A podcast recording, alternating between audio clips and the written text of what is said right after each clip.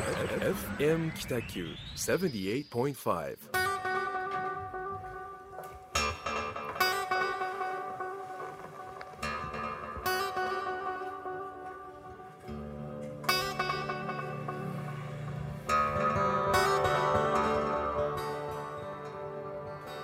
はい始まりましたホワイトスペース。グラフィックデザイナーの岡崎智則とえー一級建築士の田村誠一郎がお送りいたします。よろしくお願いいよたします。あのですね今日は、えー収録をしておりましてえー、と場所を変えてお届けしようと思ってますあの京町中銀通りのフューチャースタジオという場所からお届けしておりますで、えー、と今ですねこれあの動画もちょっと配信をしてるんですけれども、はい。えー、とすでにモニターにお一方と我々の間にお一方入ってらっしゃいます。えっとじゃあご紹介しますね。はい。えっ、と今日はモニターの方に映ってらっしゃる方が、えー上海在住で、えー建築士の、えー小野良介さんです。あのもともとよろしくお願いします。お願いしますよろしくお願いいたします。で、えー我々の間に入っていらっしゃる方が、えー岡浩平さんです。フィーチャースタジオの岡浩平です。どうぞよろしくお願いしよます。ろしくお願いしますよろしくお。願いします。えっ、と今日はですね、あのーまあ前回も、えー、ズームという形で通常と違うような収録方法だったんですけれども、今日もまたちょっと違う方法で3人は並んでてお一方だけ上海から、えーリモートという形でラジオを進めさせていただこうと思っておりましてはい。一応こう恒例の1ヶ月何があったか、そうですね。はい。だけはい。あのじゃあじゃあ私あ田村さんから私から行きましょう。かはい、はい。えっ、とまあ相変わらずあの出張がまあなくなってるので、はい。あのなんかあちこち動いてる割にはこうリモートワークで結構いけたなっていう感じがうんありますね。でただその代わりに増えたのがあのオンラインのトークイベントうん。に今月2回出まして、うんで、まあ、一つはですね「あの3密の見える化」っていう動画をうんあの、まあ、私のこう考え方をですね建築士の考えたことっていうことで配信したんですけど、それを見たっていう沖縄県庁の職員さんからほお声掛けいただいてで沖縄のスタートアップラボラグーンっていう沖縄市にあるんですけどね、あのそちらのトークイベントに呼んでいただきました。で、まあ、建築士が考えるその3密の見える化っていうのが今結構、うんまあ、取り入れてる事業者さんも多くなってですね、う、うん。あの密集密閉密接の話で、密閉は、まあ、換気状況の話とか、はい。それを見える化するとか、うん。あの密集は結局そのソーシャルディスタンスの、えー集まりなので、えーまあ、それをこう計算方法を考えてですね、あの密集率とかあ許容人数っていうのを割り出せるようにうん。配信しました。でまあ、結構それが反響を呼んでですね反応してくれる方々たくさんいらっしゃいまして、あのまあ、新しい事業がそれから起こったりとかですね、あのいろいろまたプロジェクトが進み出している状況です。はい、そのこうオンライン講座っていうのはもうあの複数の方が参加できるような講座だったんですか？そうですね、えっと、一つは筑豊キャラバンっていうあの、えっと飯塚うんうん。の、おまあ、稲富さんっていう方がこう主催、まあ、核となってされてるんですけど、まあ、その3密の見える化を建築士と考えるみたいなやつでその時は10 12,3人でしたかね参加者。でその人数だとあの結構私も見えるんですけど、その沖縄のトークイベントは申し込みが100人ぐらいあってですね。すごい。完全に出せないのであの登壇者だけ。一人だけ。はい、へビューだけで見ましたね。すごくまあ両方その、まあ、種類分けもあるんですけど参加方法とか見せ方とかですね、逆にいろいろ勉強になりましたね。あっちこっちこうセミナー登壇で出張で行ってたのが実はもうあれここにいてできるんじゃないっていうですね。なんかまた新しい可能性が見出された時代を非常に感じてました、うん。YouTube で見れるんでしたっけ？YouTube で見れます。あどうやって検索検索したら？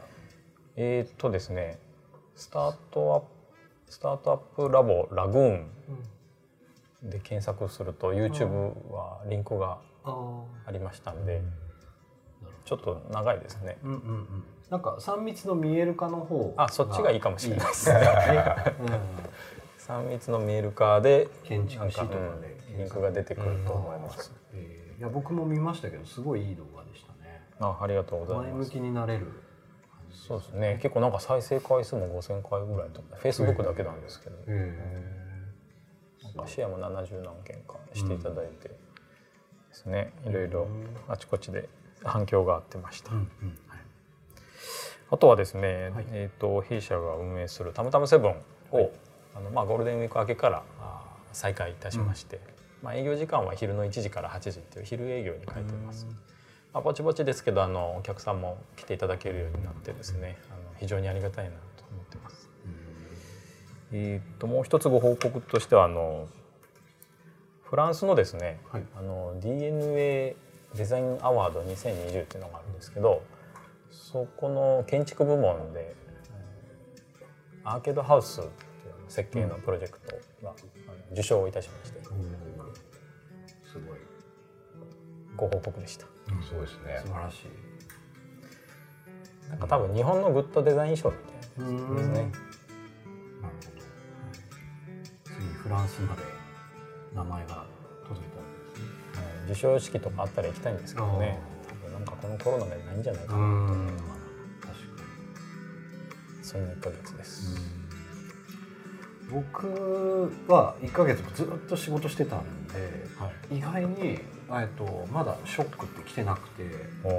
まああとそのコロナのあの関連のお仕事みたいなの結構やってたんで、はい、まあ、いわゆる本当あのショックみたいなのはなかったんですけど、ん。ちょっとこの先出てきそうな匂いがしてる感じですね、本来だったら今から1ヶ月後に行われる公演のものをもう今出しとかないといけないみたいな。例えば劇場の公演とかのお仕事とかは結構減ってる感じなんですけど、うん。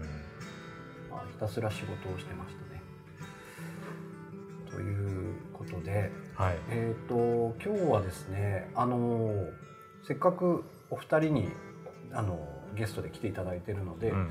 我々のお話は前回結構あの1ヶ月前の時でしたけどそうですね。はい、それから1ヶ月後どんな風に生活されてるかとかですねあとその中国の方で、えー、ともうあの日本よりだいぶ進んだ状態になってるのでその辺を聞けたらなと思ってますので、うん、いろいろ聞きさせていただけたらと思います。そうですね。いわゆるアフターコロナっていうのはやっぱり一足先に中国がもう経済活動がどうなってるのかとかですね、うん。なんかソーシャルディスタンスのその現実味が今どれぐらいまだ残ってるのかとか、あとあの、まあ、当然ネット社会というか、うんオンライン社会になってるのでそれがどれぐらい変わってきたのかとかですね、まあ、そういうところでのこう中国の状況うん。ですね。やっぱり一足先にえー走ってる感はありますので、まあ、日本と比べてですね、どうなってるかお聞きできたらなと思います。聞きたいですね。はい。とまあもちろん浩平さん岡浩平さんにもその未来フューチャースタジオっていう名前をつけてもう、えーお店をされてあったのでそのあたりのその未来どういうふうに描いてるかみたいなこともですね皆さんに聞けたらと思ってます。はい。ということであのすみませんお待たせいたしましたがあの今実際お二人どんな状況かをお聞きしてもいいですか？はい。じゃあ岡さんから。あ僕から。はい。えーっと僕もですね、はい。えーっとコロナ関連のはい。えーっといろんなこう状況が変わったのでそれを説明する映像制作の仕事がちょっとどっときましてはい。あのすごくあのこの1ヶ月ちょいはうん。バタバタしてます、徹夜ばっかりして、えバタバタしてましたね。でなんか僕もまあまあちょっとこの先がちょっと見えてる感じがあって、はい。一息つきそうなんですけど、うん。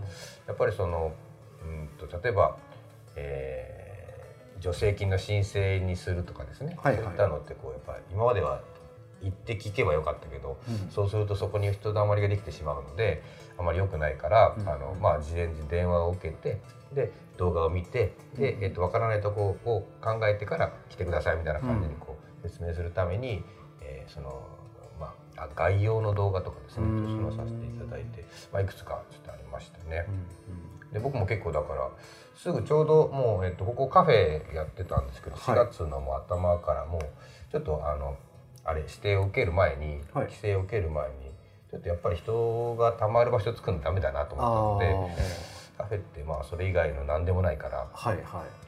ちょっとまあ閉めようと。ほんでちょっとスタッフの人とも話したんですけど、はい。ちょうどまあ皆さん切りが良かったらしくて、うん。あのもうちょっとねあの仕事が急になくなっちゃ困るかなと思って。え僕もちょっとその場合は別のバイト頼もうかなと思ったんですけど、うんまあ、2人ともまあいいですよということやったんで、うん。もうさっと4月から閉めてえでそれからもう僕もあのパソコンのメイン機は自宅に持って帰ってたんでずっとこもりっきりで、まあ、この1か月半という感じですね、まあ、近況でしたらそんな感じです。あ。はい。あの上海の小野さんはいかがですか？はい。あどうも、はじめまして、小野です。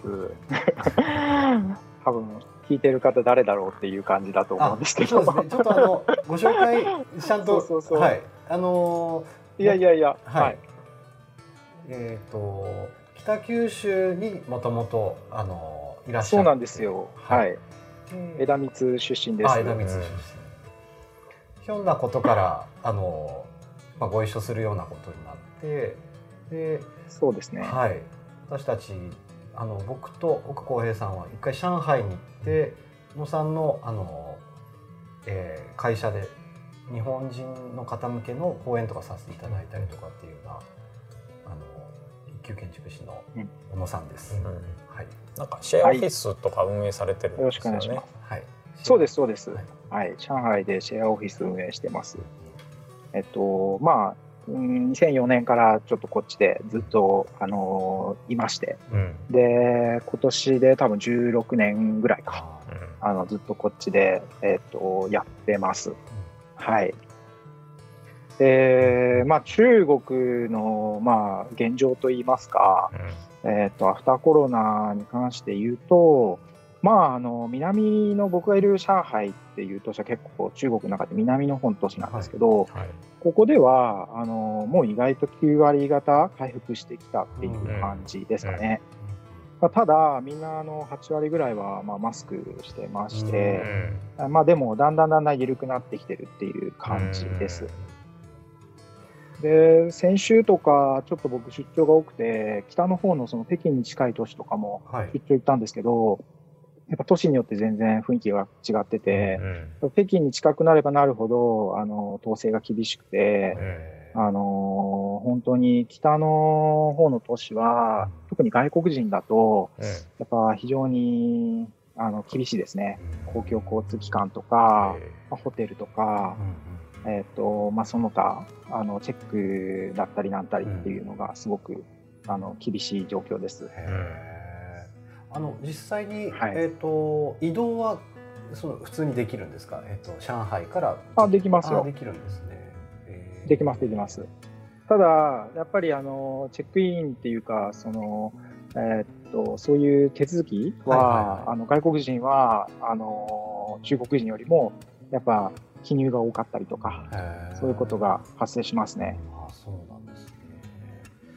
うんなるほど。なんかあのちょっとそのえっ、と日本が今こういうだんだん落ち着いてきてはいるものの今緊急事態宣言が解除された後に、まあ、第2波が来るんじゃないかみたいなこと言われてるんですけども、うんえっ、とうん実際上海の方でもうあれですよね、えー、と割とそのさっき言われたように自由に移動ができたりとかしてる中で、うん。そういう2波とかっていうのは今どんな感じなんですか、あのこっちは、はい。その結構その政府によるその管理が厳しいので、はい。あのなんだ携帯のアプリではいはい。全部そのライフログが取られるんですよ。うん。で、まあちょっとそのプライバシーと引き換えに安全をもらうみたいなそういう感じになるんですけど、その、まあアプリでその位置情報とかを認識して、えっとまあ、感染者とかがいるところに例えば僕が行ったとすると、えっと、そういうライフログが、えっと、グリーン、イエロー、レッドっていう、まあ、3段階なんですけど、えっと、そういうイエローに変わったりとか、レッドに変わったりとかってするんですよね。で、基本的にそういう公共施設、ショッピングモールとか、まあ、あの公共交通機関に乗るときに、そういうライフログを見せないといけないっていう制度があるんで、そこでパッと見せると、突然その出張した帰りに黄色になってるとかっていうことが起きたりするんですよ。ですか。へうん、それコロナ前はやっぱなかったシステムですか？ああもちろんないですもちろんないです。突然こういうのがうん春節あこっちだから春節の時に1月の末から2月の頭にかけて春節だったんですけど、はい、その時に、まあ、武漢の方でコロナがバンと発生して、はい、で僕が中国に入ったのが2月の8日であの2日か。あ2月の頭まではまあまあまだまだそういうライフライフログとかってなかったんですけど、2月の中旬ぐらいから結構ピリピリし始めて、そういう制度がガーッと一気にあの整い始めましたね。すごいですねスピード感がですね。いやすごい。うん。そのまま残る、ね、そこら辺はすごいですよ。うん。まあもともと管理してたから載せただけですね、まあ、アプリとしてですね。ああ確かにそれはあるかもしれないですね。うんだから中国ってやっぱちょっと特殊な国なので、うん、まあ、こういうその危機管理の時は、うん、まあちょっとその、まあ、僕らはちょっと慣れないですけど、うん、でもなんかそのなんだろうプライバシーと引き換えにしてこういう安全を確保してくれるっていう感じのことを今回ちょっと体験して、まあなんだろうこういう体制ずっとね日本からするとちょっと社会主義だとかって言われるんですけど、結構今回あのこっちいてなんか心強い強いなっていうのは思いましたね。うん、あまあ力技でこうウイルスをねじ伏せる感じはありますよね。うん、そうそうそう、うん、そんな感じですね。うん、なんかあのまあクリえっ、ー、とクリエイターという形であの何かそのコロナの対策に対して、ムーブメントみたいなのが起きてたりとかっていうのはあるんですか、えー、うん。まあどうでしょうね。クリエイターっていうこともそうなんですけど、はい、やっぱりその今皆さんズームとかでやられてるじゃないですか、はいはい、会議とか、そういう機会は本当に増えて、でまあ多分日本だったらズームとか Google とかそういうのですけど、こっちだとまあそのまあ、ちょっと違う中国の国内の、えっと、アプリとかを使ってやるんですよね。で、まあ、それで、えっと、今までやっぱそういうテレワーク的なやつやってたんですけど、ここまで強制的にこうテレワークにシフトしちゃったから、なんかそこでの、なんだろう、テレワークにおける手法というか、なんかこういうふうにすると会議の効率が上がるみたいなのは、多分みんななんとなくあの感覚をつかんだ感じはあるのかなと思いますね。なるほどですね。なんかいいとこと悪いとことテレワークってあると思うんですけど、まあ日本ではさっき、あの僕もなんかセミナー登壇がリモートで良くなったみたいな話したんですけど、これ実際中国でもやっぱ同じような感じですかね。テレワークでの逆に発見みたいな。はい。うんテレワークってやっぱその今その 4G の環境でこうやってるじゃないですか。はい、なんかそのちょっとまだ 4G のこの環境ってなんかこう喋る人と聞く人が結構分かれちゃったりする感じがすると思うんですね。うん、僕が喋ってる時にみんななんかこう相づち言えないみたいな、うん、なんかそのこの今の現時点でのテクノロジーのなんか環境だとまだそのなんだろう。こう喋る人は喋って聞く人は聞くみたいな感じで分かれちゃう。それがなんかちょっとリアルとは違ってるから、うん、その会議が要はその情報交換みたいな感じになっちゃうんですよね、うん、交流っていうよりも、うん、なんか「はい私喋ります、はいあなた聞いてください」みたいな。でそうするとなんかそのやっぱ年配の方とかって、なんかどっちかというと交流ベースでこう会議進めるじゃないですか。はい。うん、でその時にちょっと支障をきたしたりするのかなっていうのはありますよね、うん、若い人はどんどんどんどんプロダクト作っていくんでこれいいですか？あれいいですか？っつって、いっぱいこう絵を見せてくれて、はい、OK、OK、OK っつって、情報交換に対してのジャッジができるんですけど、なんかその場をまとめるとか、ちょっと政治を使うみたいなところって、テレワークには全然向いてなくて、なんかそこはやっぱこの 5G になると、このなんか息遣いとか雰囲気とかっていうのがもっと多分出てきたら、多分そのよりリアルなコミュニケーションができるのかなとは思いますけどね。そこら辺でちょっとやっぱり、クリエイターにとってはね、うん、なんか、こう、成果を発表する場としてしかまだ使えないですね。あの岡さんと僕あの緊急事態宣言が解かれてすぐ、まあ、リアルに飲みに行ったじゃないですか。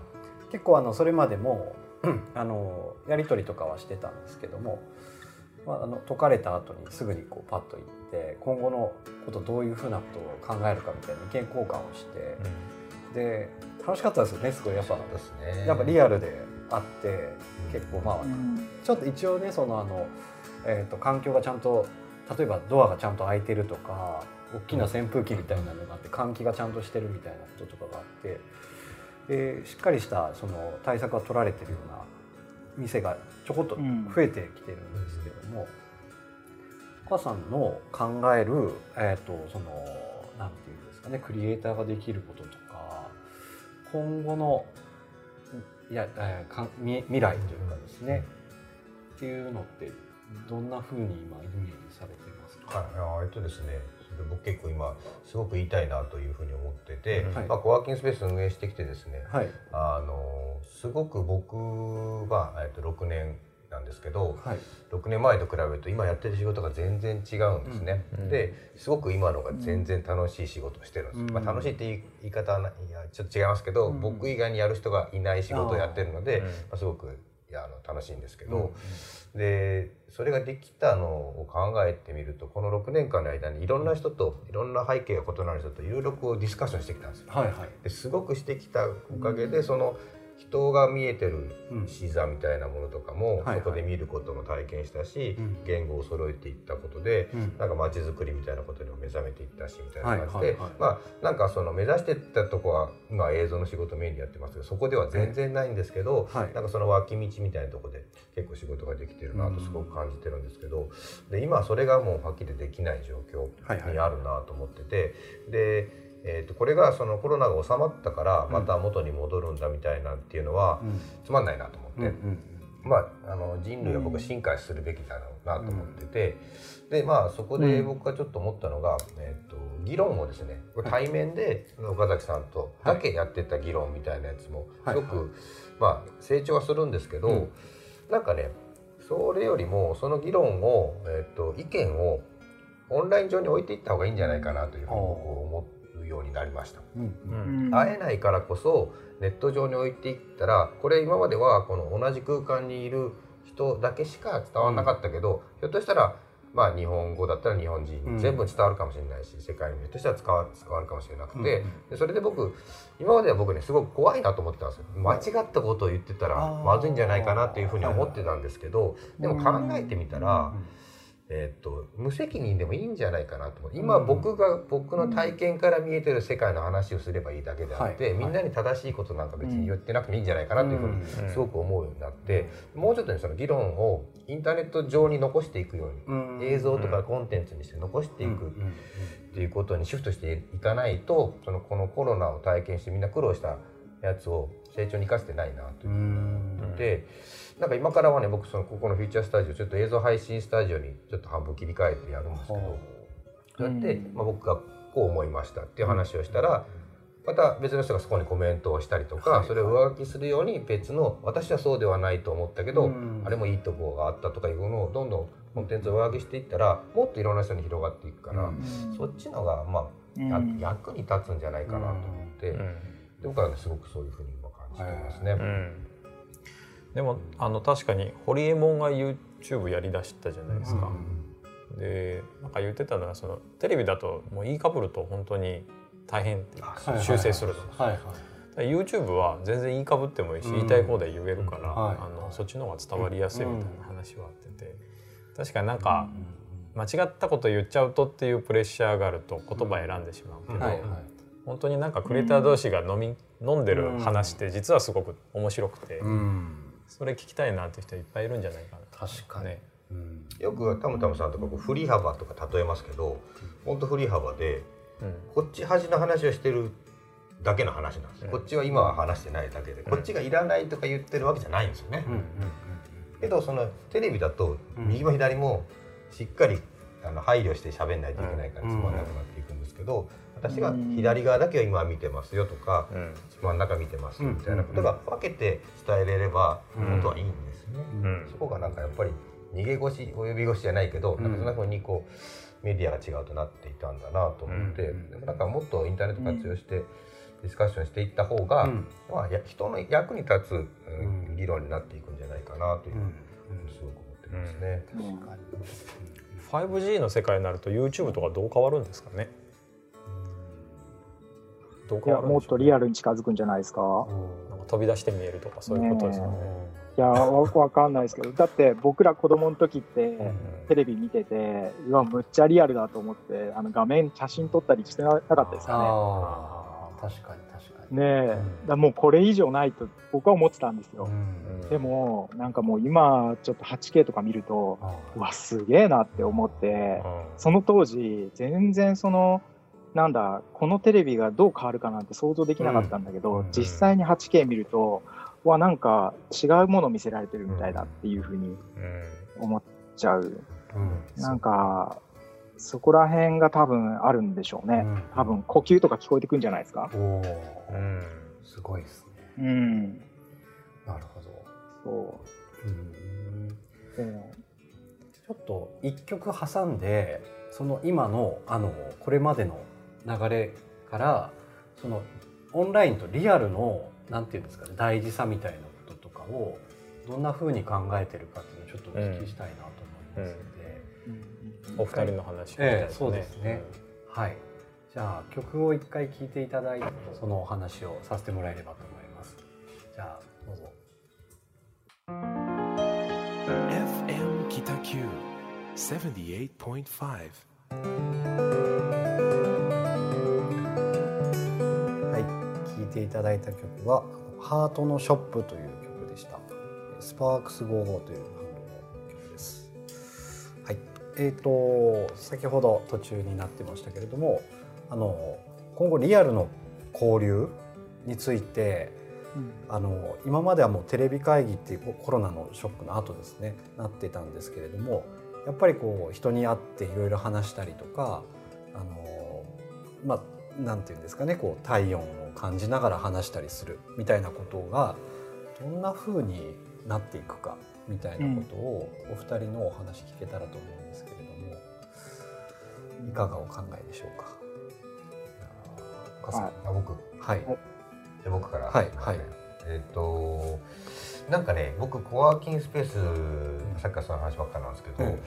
やっててねあの仕事してた気になってたなというのは、うんちょっとうっすら気づいたんですよ。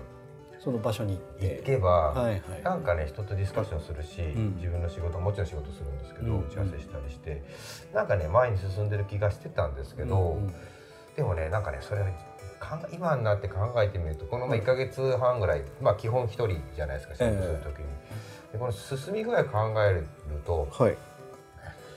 一人って結構大事だなと思ったんですよ。うん。で、えっと深く考えることがええ。やっぱできるんですよね一人って。はいはいはい。で、えっと、人と交流してるとちょっと思いついたぐらいでちょっと話してしまったりして、うんで、まあ、それから上書きされたりするんですけど、なんかね自分なりの答えを、まあ、一つこう見つける前みたいなところで、うんちょっと岡崎さん飲み行きましょうよとか言ってた気がするんですよ。でああ。これがなんか実はねあんまり良くないんじゃないかなっていうのはちょっとなんか気づいたところがあってでこのまあまあ上海が今でどういう事情どういう状況なのかわかんないけど、うんなんかね一人でちゃんと考えて答えを出してうんうんうん。前に進むっていうことをちょっとはねうんいい加減にしてきたなと思ってるんですよ。でえっ、と、うんこれからは、えっと、逆に言うとリアルに交流してちょっとこう人と逃げ場が欲しいんですけど、うん。それよりもなんか答えを出して自分で形にした状態みたいなやつをちゃんと置いていくっていうのをやった方がいいなっていうのはねすごくちょっとコロナ体験してちょっと感じましたね。うん。なんかクリエイティブが尖るような感じがうーんとそうそうそうそう、うん。答えが芯が掴んでない状態で、なんかねこう周辺だけでねいろんなこう話をしてしまって、やめてしまったりするとか、そういうことがやっぱり今まであったなとすごく思ってますね。うん。なんでちょっと一人でちゃんと深いところまで考えて、うん。うんまあ、 deep think みたいなやつをやって、で答えをそれなりに出した状態みたいなやつまでうん。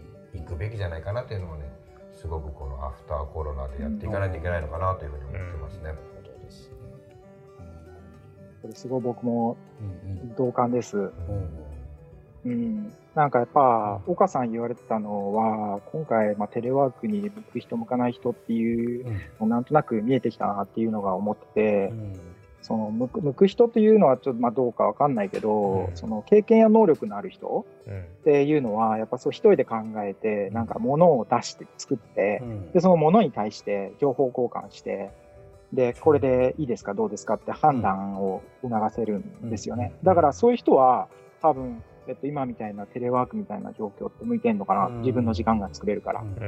うんでも、究極的に僕テレワークに向いてないのは、やっぱ新卒かなと思ってて、うんその、新卒の人って、うん。その、自分で考えてもその答えが出せないわけですよね。うん。で、彼らには、なんかどういう価値があるのかなってって思った時に、はい。なんかその前のめりなあの雰囲気、うん。あの雰囲気がすごいやっぱ会社にとって刺激になってくれるんですよ。うんで、その僕なんかで聞いた、その元 ZOZO のあの田畑慎太郎さんってはいはい。言うじゃないですか。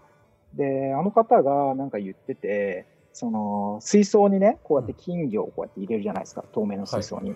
で、真ん中にこうやってアクリルのなんか透明の壁を作るんですよ。はいで、片側に金魚をこうやって育てるんですって。はいで、それでずっと育てている間に、そのちょうど中中心のその透明の壁をはい外すと、でも金魚はそこに壁があると認識して、そこから出ないんですって。えうん、で、それをどうやってうん。その反対側に金魚を行かせるかっていうと、ーうん。なんか2、3匹ね、新しい金魚をピョンって入れると、おバーッとまた金魚がその水槽全部を生み出すんですって。どなるほど。で、僕、新卒の人っうん。て、やっぱなんかそういう、ちょっとこう、前のめり感うん。が、すごい、やっぱ周りに刺激を与えるというか、うん。その会社の規則に縛られないとか、うん。なんか上下関係誰かわかんないから、うん。なんか平気で物を言うとか、なんかああいうのって、すごい周りに刺激を与えてくれると思うんですよね。でも、こういう感じって、僕、うん。テレワークでは表現できないから、うん。すごい新卒の人は辛いだろうなってうん。思いますね。うん。確かに。うん。本当ですねぱりあのあれですね。やっぱそこはリアルな部分というか。そうそうそうそうそう。うん、リアルでしか絶対。ううんんできないですよね。あのそ今あの、まあ、田村さんも、うん。あの野さんもうん。岡さんも皆さんこう建築にちょっと携わっているじゃないですか。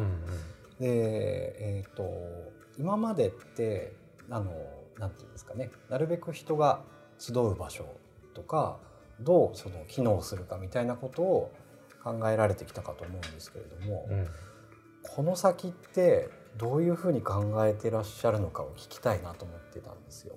うん。えーとまあ、前回もお話がありましたけど階層化って言ってあの人が開いていくというか、うん。バラバラになるじゃないけど、うん。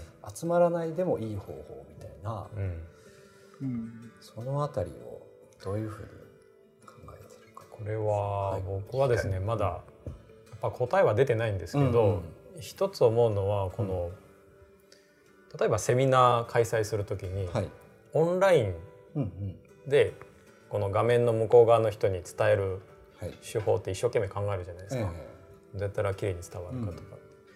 でそれと同時にあのやっぱリアルにここにいる人にもうん。同時に伝えたいっていうのでしょ？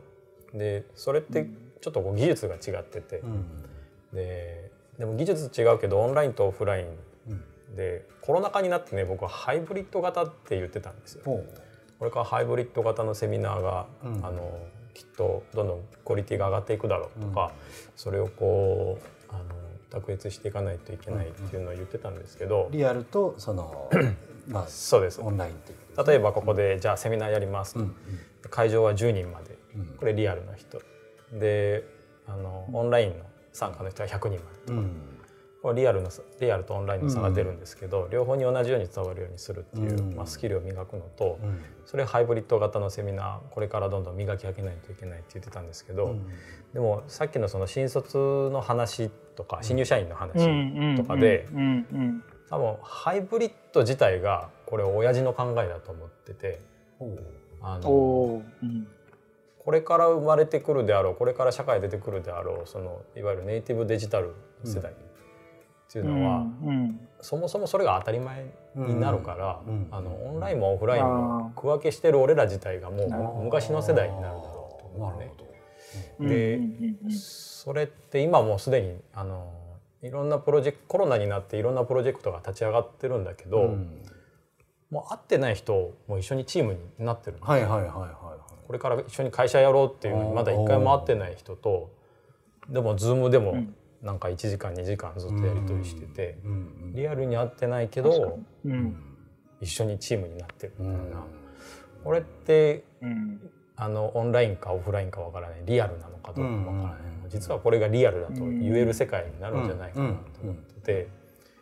なんかそういうハイブリッドではないもうそれが自然なんだっていうコミュニティになるんじゃないかな。なるほど。僕らがこう一生懸命場を作って、本当この距離で飲み合いながら、あの面白い話してっていう、こういう時間の共有もすごく大事だったけど、新しいそこで価値が生まれてる時代だなっていうのはあるんですよね。なるほどです。だからリアルとか、あオフラインとか、多分そういう垣根が一切ない、えー、そんなの当たり前じゃんっていう世代が絶対出てくるから。そうなると、俺らが一生懸命同じ空間に人を集めてたコミュニティっていう概念ももう完全に変わってる。なるほど。ズームであっても、いやめちゃいいやつだみたいな、すごく俺大好きだしっていうような、でさっき言ってた 5G になった時、よりリアル感が増すと、ますますそのハイブリッドとかオンオフっていう線引きがなくなるだろうなとは思ってますね。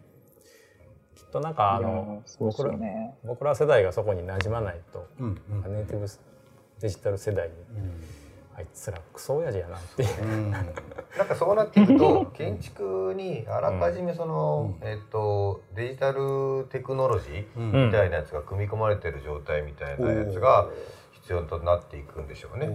だからその建物としてのものと別にそうやって中で、えー、必要な機能を生かすためにいろんなテクノロジーがいるんですけど、そうなっていくとやっぱり上海中国すごそうですね、上海はすごいと思う、ね、バーチャルどうでしょうね、バーチャルマーケットってあるじゃないですか。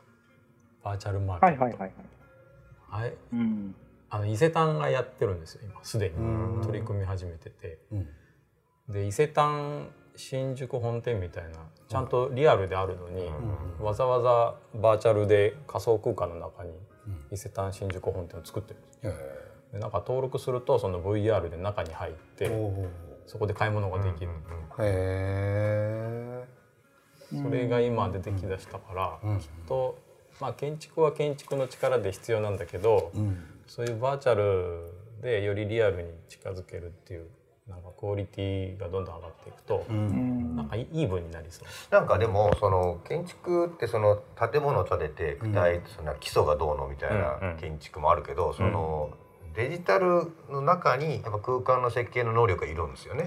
でこれは多分 CG クリエイターとかができる仕事じゃないんですよ。やっぱ建築の人たちが分かってずっと向き合ってきた領域なんで、そこもこうね越境していけたら建築の方はすごいかもしれないですね。ね。体験の仕方まあ一等地とかがなくなってくるから、うん。行こうと思ったらピュンって行けるからですね、うん。なんかその辺はちょっと概念変わってくるかもしれないけど、空間のその人にどんな体験をさせるかみたいなやつうん。っていうのは設計できるかもしれないですね。うん。面白いですね。バーチャルバーチャルのための建築図面。うんうんわあいいですね空中に浮いてていいですからね、そもそもね。本当やうん。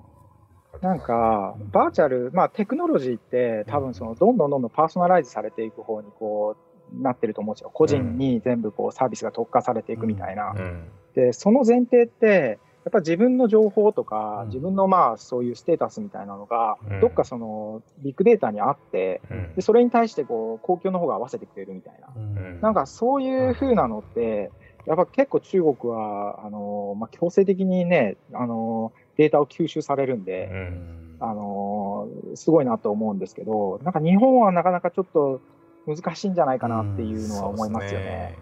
うーん。ねなんかあのなまあメディアの問題なんだと思いますけど政府ってなんか信用されてないみたいな感じにこう映るじゃないですか日本にいると。うん。うん。対応が遅いとか、うん。なんかそういうふうにこう一般の人も普通に言うんですよね。うん。本当にどうなんかわかんないけど、うん。うん。でもなんかその辺は中国も真逆だから、うん。今さ心強いって最初にねおっしゃられたように、ね、強いんですよね。いや、それって日本人ってやっぱこう民主主義だから、民主主義っていうのをこう前面に押し出してるじゃないですか。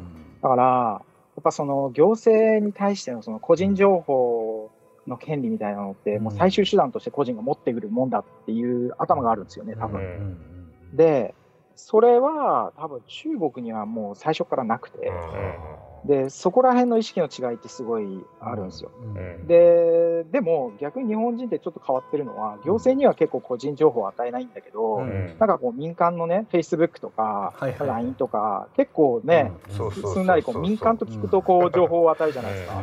なんか、結局はその便利だと思うものに対してそのやっぱ情報を与えてるわけで、うん。その行政がその業情報を吸収する代わりになんかすごい生活に役立つ便利な公共サービスをね、うん。提供すれば多分それが実感できれば、あの多分もう自然とこう流れるんじゃないかなっていうのは思い思うんですけどね。うん。うん。そうですね、うん。その通りな気がするな。うん。まあ日本どっちかっていうとその感染者数とか、うん。そのロックダウンせずにここまで抑えてると割と世界的に見ると評価されてるんですよね。そうそうそうそうそう。でもうん。国内のうん国民に対するそのなんか政治の支持率がなんか25%に急激に下がったみたいなっていう、うん。まあこれは多分メディアの責任もあるなとは感じるんですよね。うん何なんでしょうね、何なんでしょうね。あの行政の。だから民間が政府の肩代わりするみたいな、うん行政の肩代わりするみたいな民間が出てきてうん税金を代わりに払ってくれたりとか、はいはいはいなんかそうそうそう。年金をね代わりに払ってくれたりとかそういうので変わっていくのかもしれないですね。そうですねそうじゃないと無理ですよね。うんなんかメディアも変わりそうですよね。あ変わると思います。なんかこの間ツイッターでねあのえっ、と検事総長のく黒川さうんんの定年の延期うん。を反対でそれがツイッターでなんか500万なんかやってましたよね。はい、みんなやってましたよね。世論の声になったみたいな感じだったんですけど、あれもまあもともとそのニュースとかあの新聞社とかがその政府のことをこう監視するみたいなうまいこうシステムとかなってたと思うんですけど、えー声はそんなに上げれなかったみたいな、うん。国民の声みたいなのですね。でもツイッターでああいうのがこうどんどん出てくるとなんかメディアのあり方とかも変わりそうだなと思ったんですよね。うん。それとあとさっき言われてたその行政のサービスが、まあ、まむ難しいじゃないですか、こう行政用語みたいなのたくさんあるから、なんかあの辺の編集をする人たちっていうのもなんか必要かなとかって思ったりししましたね。本当そうだと思う。うんなんかねこの間僕ね先週参参拝粗大ごみしてたんですよ。はいはい。めっちゃ安いんですよ。300円とか払ったら家までわざわざ取りに来てくれるんですよ。あ普通考えたら車借りて持っていかないといけないのにめちゃくちゃ便利なサービスだなと思って10品ぐらいスーツケース1個300円で引き取ってくれるんですよ、安くないですか、うんうんうん。う ん家まで来て引き取ってくれる。へー。過剰なサービスもやっぱあるんですあうん そうそうそう。あなるほど過剰、うん過剰ですよ。なんかその開放と公共という概念が変わるっていうふうにいい流れですね。はい。うん。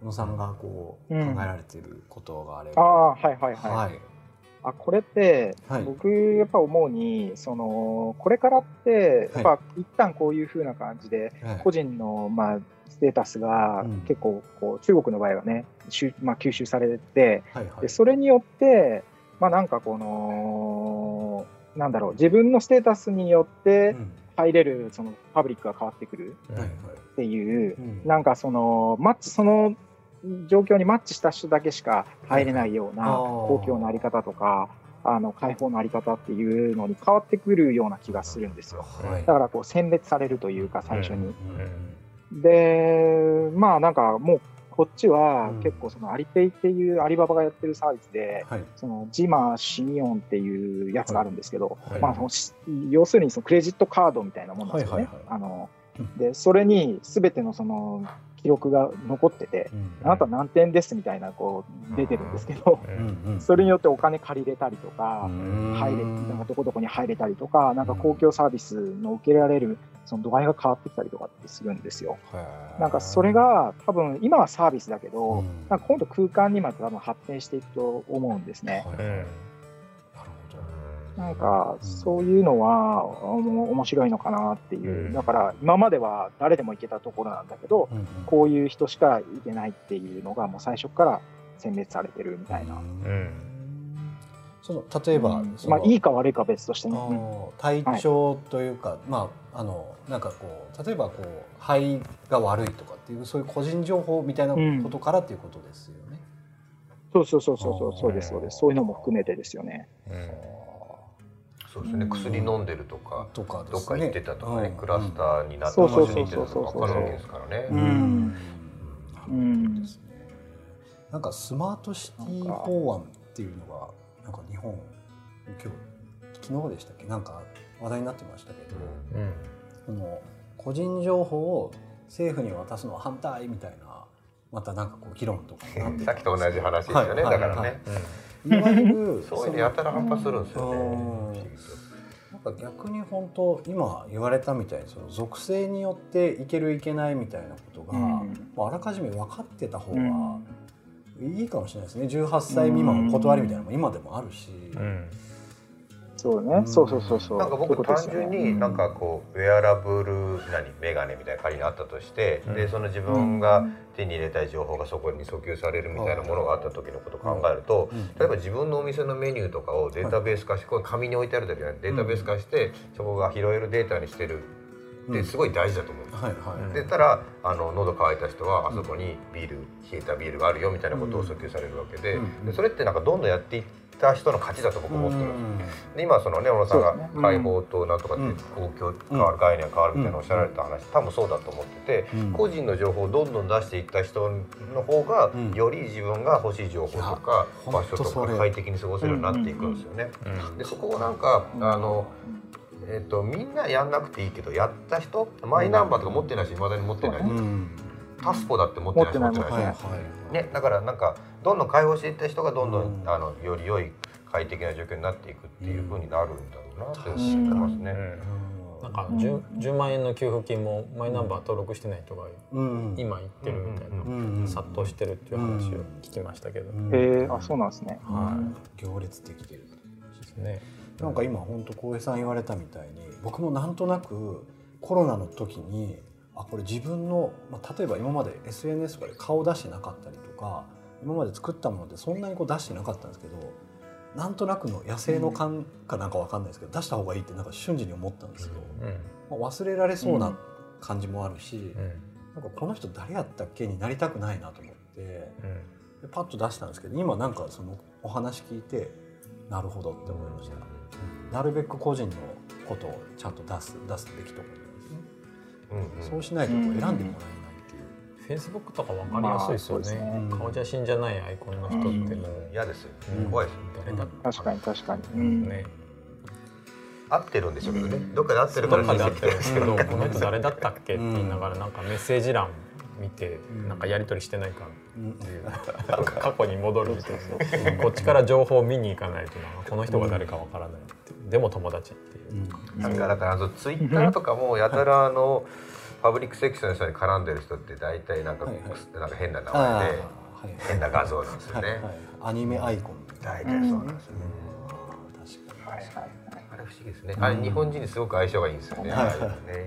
うん匿名性もそうそう。えっ、とこの先僕たちって上海に行きたいって思ったら大体どれぐらいとかって 考えてたりさあ、僕はわかんない。な。どれぐらいでしょうね。うん。多分、今年いっぱい、どうだろう、10月うん。とかなんですかね。でも、この前新聞出てましたよね。ほう。あの、日本政府がはい。中国、韓国だったっけ？はいはい。そこを結構、その、打診してるって言って、ビジネスとこ。えううんうんん。だから、多分、仕事は結構早いんじゃないかなと思いますけど、ん。韓国は結構遅れると思いますよ。うん仕事の場合はなんかそれを証明するものも必要になったりするのかな。はい。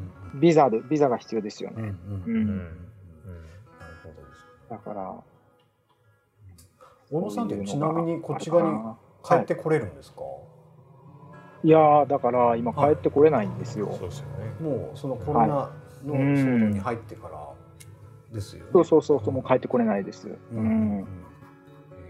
だから、いつ、いつ戻れるかわかんないっていう、そう心理的なプレッシャーがやっぱり辛いなっていうか、うん。僕も家族が日本にいるんで、そうですうん、うん。なんか、帰れるって思って、うなんかいるのと、うん。そうじゃないのってやっぱ違いますね。んうん。うん、今回初めてちょっとそれは感じた。苦しいですよね。そうですうね。ん、いつまでなんだろうって。うんまあそうそうむしろ僕らが上海に小野さんに会いに行くよりも、うん。小野さんがこっちに帰ってくる方が早いんですかね。順番的にそっちの方が。そうですよね。早く帰ってきたいでしょうしね。ですね。どうだろう。行くから行くから待っててっていうからちょっと酷な。確かに、うん、そっかそっか。えーじゃあそうしてほしい。う。うん。ん。まああのまだまだちょっとお話ししたいんですけれどももう1時間そろそろ時間になってしまいまして。早い。はい。またあの早くお会いできる日を願いながらまたははい。いですね。あ、ちょっと一個だけ一個だけすみません。はい。あのはい。なんかね、あのこっちのこ北九州の飲食店やってる人とかに、えっと今からどうやって運営していったらいいのかちょっと不安じゃないかなと思ってるんですよ。で、なんかアドバイスとかないかなと思って、上海がどんな風に変わっていったのか、